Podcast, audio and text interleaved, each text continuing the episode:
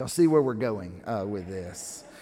Uh, if you have your Bibles, if you have your Bibles, open up to Exodus. Uh, in the Old Testament, pardon? Pick and choose. Let's don't do that. Uh, Exodus chapter 3. We're going to look at a couple of verses, and you might just stay in the book of Exodus uh, as we uh, look through Scripture this morning. So, Exodus chapter 3.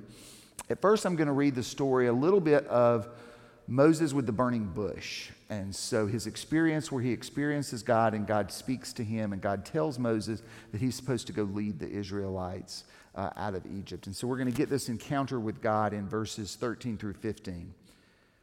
But Moses said to God, If I come to the Israelites and say to them, The God of your ancestors has sent me to you, and they ask me, What is his name? What shall I say to them? God said to Moses, I am who I am. He said further, Thus you shall say to the Israelites, I am has sent me to you.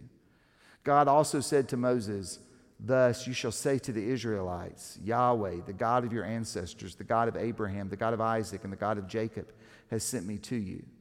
This is my name forever, and this is my title for all generations. And now, if you'll flip over to Exodus chapter 20, Exodus chapter 20. We're going to read verses 2 and 3. Exodus 20, verses 2 and 3. I am Yahweh your God who brought you out of the land of Egypt, out of the house of slavery. You shall have no other gods before me. This is the word of God for us, the people of God. Thanks be to God. Now, we're probably going to date ourselves here when I ask this question, but how many of you have ever seen the movie The Ten Commandments with Charlton Heston? Ne- have seen it, not have seen it, not never seen it. So everybody, okay. So most people. Now it's probably going to be easier. How many of you have never seen The Ten Commandments by Charlton Heston? Raise them up high. It's okay. All right. It's okay it's, it, it's, it's kind of sometimes it's, it's the age. I mean, we, it, it, we were talking about it, I think it was Good Friday. Claire and I got home, and Claire was looking on TV to see if there was anything uh, to watch, and she stumbled across the Ten Commandments, the movie. And so we were sitting there watching it, and Lydia was in another room, and we were like, come in and, and see this movie. It's only five hours long. And which was probably the first mistake to try to entice her to see this movie. Uh, and so uh, we began to watch a little bit, and we started telling our story. So I was like, yeah, I remember growing up. I mean, like, it was a big deal. I mean, it was like a year, you looked forward to it in a way. It was this year experience that came on. It was a two night affair, uh, and it was just this great experience to be able to watch this movie uh, that told the story of of Moses and the Exodus and all of the giving of the law and the Ten Commandments. And, it, and so we started watching it, and, and Claire made the comment as we were watching it. She goes, You know, I don't remember as a kid that Moses was so arrogant as a young person. Uh, she goes, I was thinking that he's humble, and yet this movie portrays him quite differently than what I pictured. And I think his humility came later, but it did portray it a little bit differently. And so we were watching it for a few minutes, and then we watched a little bit longer, and I was like, you know, I just don't remember. I mean, technologically, this is a very poor movie. Uh, and the standards of what we are looking for is just not very good right here. And, and it's kind of cheesy when you really begin to start watching it. And so we were kind of watching it for a little bit. And then I don't remember who did it, whether it was Claire or me, but one of us began to look through the guide we were like, what, what else is on? You know? And, and, and we quickly began to watch a rerun of Friends. Uh, and so, and, and I tell y'all that experience because, I mean, y'all probably aren't proud of that, but, but I think in a way that's kind of how we are with the Ten Commandments. As followers of Jesus, we believe in them. Jesus says he came to fulfill the law, not to abolish the law. We, we believe in the Ten Commandments. But probably, and I won't ask you to do this, probably most of us could not right now give me all 10.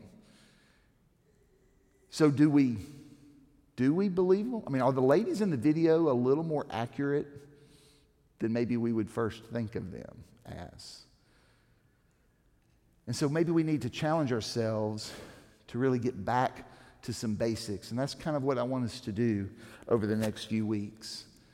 So, biblical context you find the Ten Commandments in uh, Exodus 20 and Deuteronomy 5. They're two different stories, and they're given to us a little differently. And so, what happens is the Israelites are enslaved in Egypt, and God raises up Moses to go and tell Pharaoh, You're going to let my people go.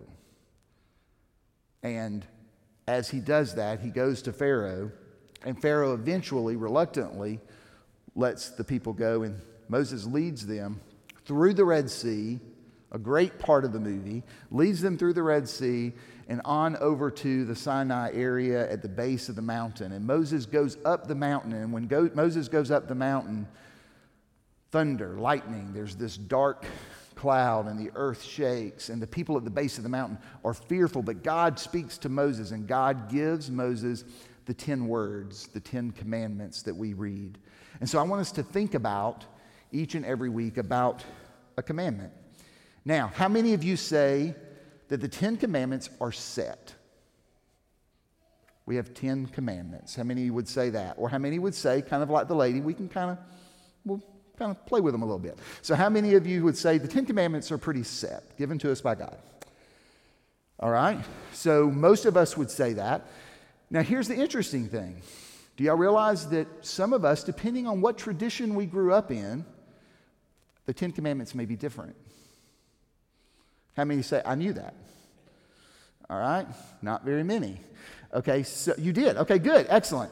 All right, so I want you to look at this passage again. So let's go back to Exodus 20, verses 2 and 3. I am Yahweh your God, who brought you out of the land of Egypt, out of the house of slavery. You shall have no other gods before me. Now I want you to leave that up for just one second, Lydia. Is we see this, verse 3, as the first commandment. Verse 2 is a preamble to the Ten Commandments. Jewish brothers and sisters would say, not so fast. They would say that in that first verse, that second verse, that you get the first commandment of God Yahweh is your God. The second commandment would be you should have no other gods before me. So our Jewish brothers and sisters would say that in this verses 2 through 3, you get two commandments rather than one. Now, I don't know this. Some of you grew up Catholic, so you can tell me whether I'm right on this. But what we understand is the second commandment Catholic Church and the Lutheran Church bring into the first commandment. So no graven images are brought into the first commandment. You shall have no other gods. And so they have a little bit variation difference of what the Ten Commandments are. I didn't even realize that, uh, if that is true, that they, that they see them a little differently. So I, I say all of that to you because I want us to all be on the same page that we're going to talk about the Ten Commandments in a Wesleyan way of understanding. And so we're going to understand that the first commandment is, You shall have no other gods before me. But as I was studying and thinking about this and reflecting on it, I didn't want us to move too quickly past this part that the Jewish faith tradition says Yahweh is your God, is the first commandment. Because I'm not sure that they're completely disconnected we don't have a very familiar base with Yahweh. My guess would be is most of when I read those scriptures, yours did not say Yahweh.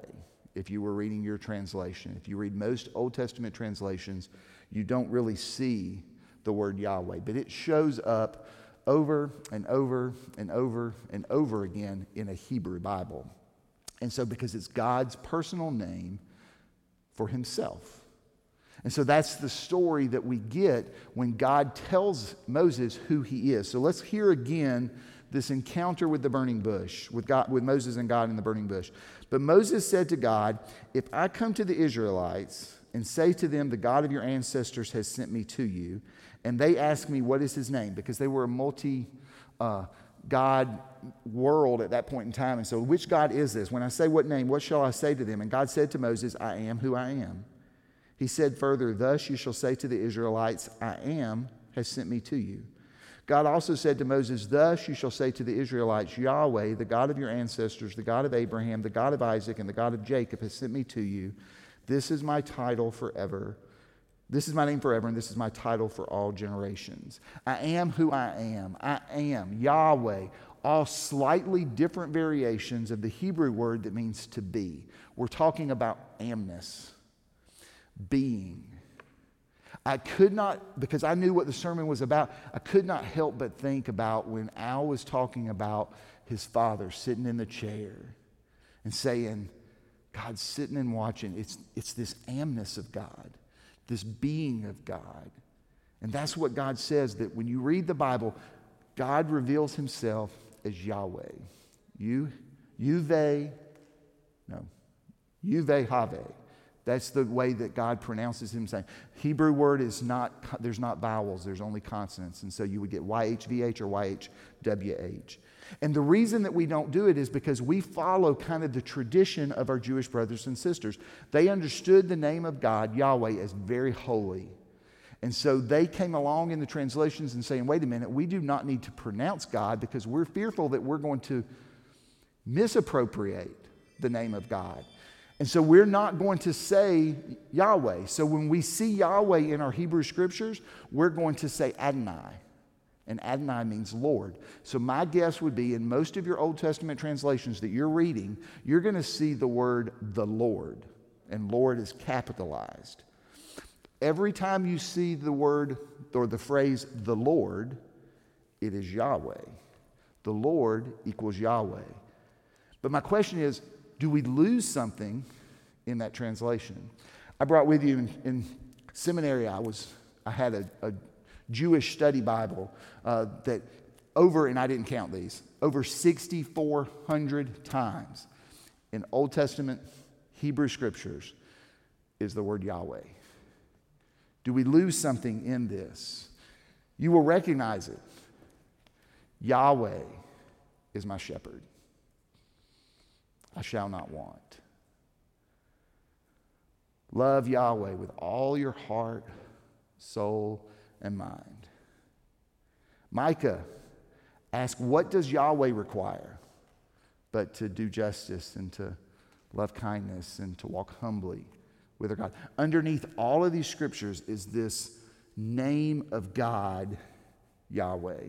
And I think what God is saying in this is being comes from me. Everything. I am the source and I'm the sustainer of everything. Everything comes from me. God wants us to know that His name reminds us God creates everything, that God is the creator and the source. And I think that we often forget it. I'm guilty of it. I can see a beautiful sunrise, and there's a part of me I think that connects to God, but then there's times where I can drive right past it. The sun, the moon, the stars, everything is God. Linda Bader, you sent me a message this week and said that you had heard the Easter message and then you sat and went on a sat on a park bench and you were able to see some of creation as you're being able to recognize that everything comes from God. That is the, the amness of God. Claire told me that this past week we put fresh water in our, in our bird bath and that she was watching and there were birds everywhere in the bath. They were sitting on the ground around the bath. They were sitting on the fence waiting to get their turn in the bath. And she was watching how beautiful it was. All of that is just to create everything is the source of God. I mean, the, God is the source of everything. The vastness of space down to the smallest little particle that you can find, everything is created by God. Yahweh is the source of everything. Physicists have something that they try to theory of everything. They're trying to figure out how do you connect all the pieces. Theology would say that you can sum up the theory of everything in one word Yahweh. Yahweh. Yahweh. Everything comes from God. It's why Paul says that we live and we move and we have our being in God. Now, if we can understand that God is the source of everything, what is our natural response? Praise. Absolutely praise. And that's what you see the psalmist do. Look at what, what Psalm uh, 150 says. Let everything that breathes praise Yahweh. Praise Yahweh. Psalm 100 Make a joyful noise to Yahweh, all the earth. Worship Yahweh with gladness. Come into his presence with singing. Know that Yahweh is God.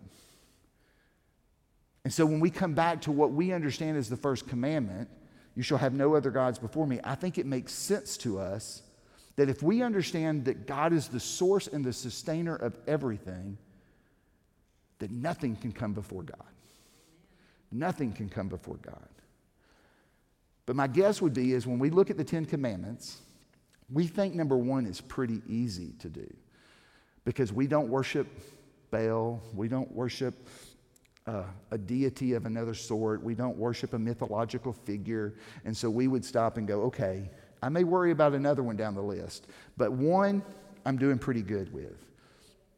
But maybe what we need to do is really stop and redefine gods, little g, and how they function in our lives. Let me suggest to you as we think about this, maybe we think about anything that takes greater importance than God in our life.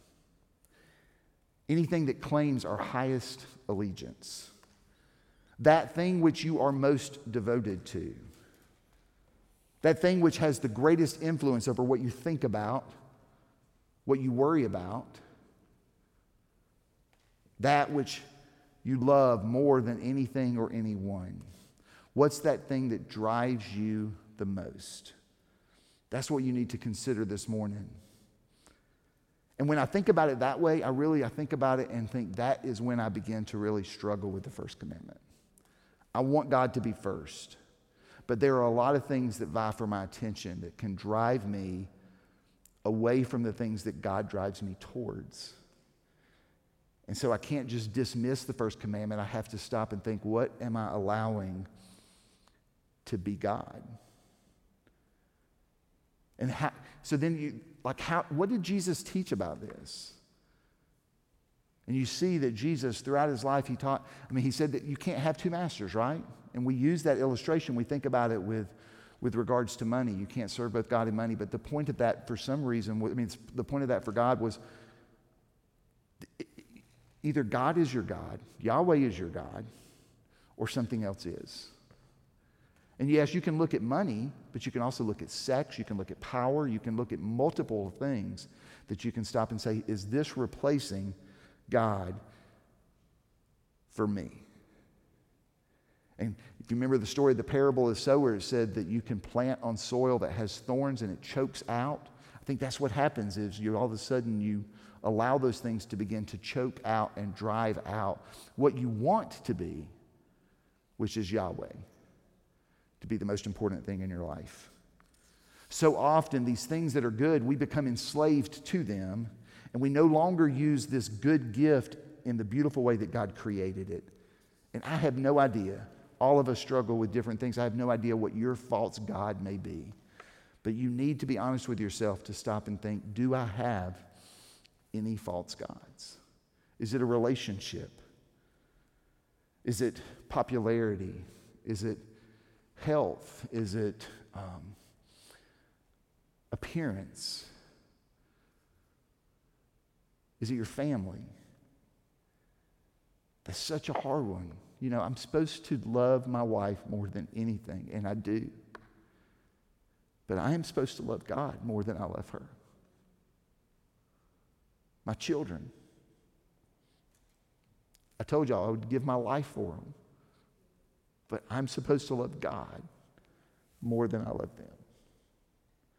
This past week, we were at Young Harris. Lydia is hoping to be able to go there, and we were at Young Harris. And there was a day we were sitting there, Claire and I, we were sitting behind where the announcer was talking, and he was inviting all the students. They were going to do a raffle for the new incoming students, and they was inviting them to all line up and there was a whole line of students. Uh, Lydia wasn't in there yet, and there was a whole line of students, and most of them were boys. And I was sitting there, and I told to Claire, I turned to Claire, and I was like, one of them's going to ask her out someday. and we were hoping not. Uh, but, but here is what also went through my mind. I have been praying since she was 10 years old for the person she would marry. And what I have prayed is that they would love God more than they love her.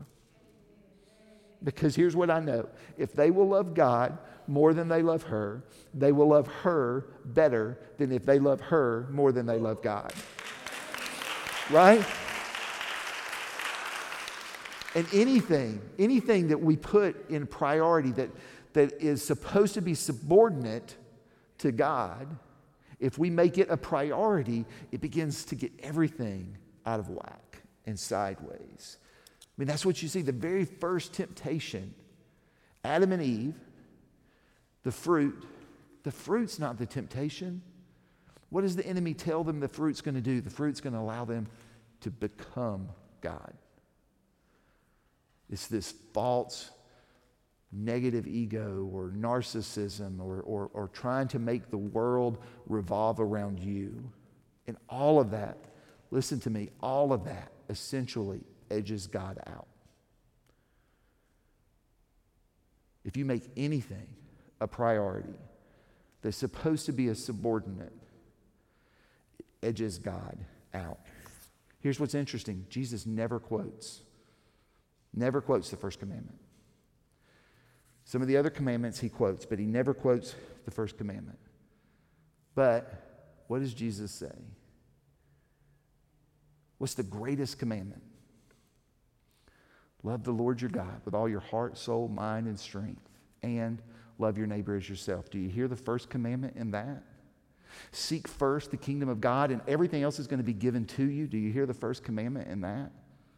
When he prays, teaches the disciples how to pray, what does he pray? Our Father, who art in heaven, hallowed be thy name. Thy kingdom come, thy will be done on earth as it is in heaven. Do you hear the first commandment in that? It's not my kingdom, it's your kingdom. It's essentially what we pray when I give myself away. It's not my will, but it's your will. It's what he, he cries out to God in the Garden of Gethsemane. He said, Yes, I would want you to take this away from me, but your will, not mine. In almost everything I see Jesus do and Jesus touch, Jesus is always teaching put God first. Yahweh. Yahweh is our God. But if you build your, if you build your foundation on any desire of your own,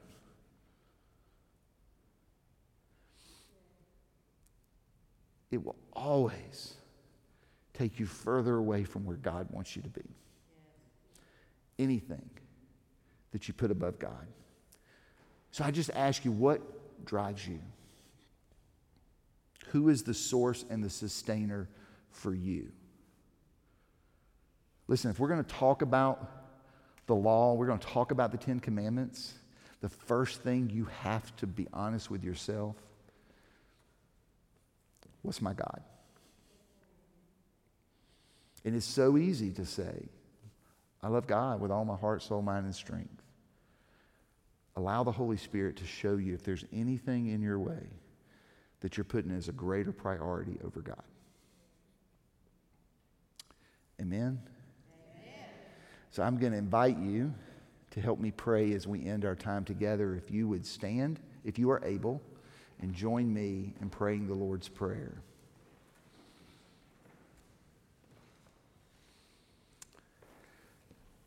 Our Father, who art in heaven, hallowed be thy name. Thy kingdom come Thy will be done on earth as it is in heaven. Give us this day our daily bread, and forgive us our trespasses as we forgive those who trespass against us. Lead us not into temptation, but deliver us from evil. For thine is the kingdom, the power, and the glory forever. Amen.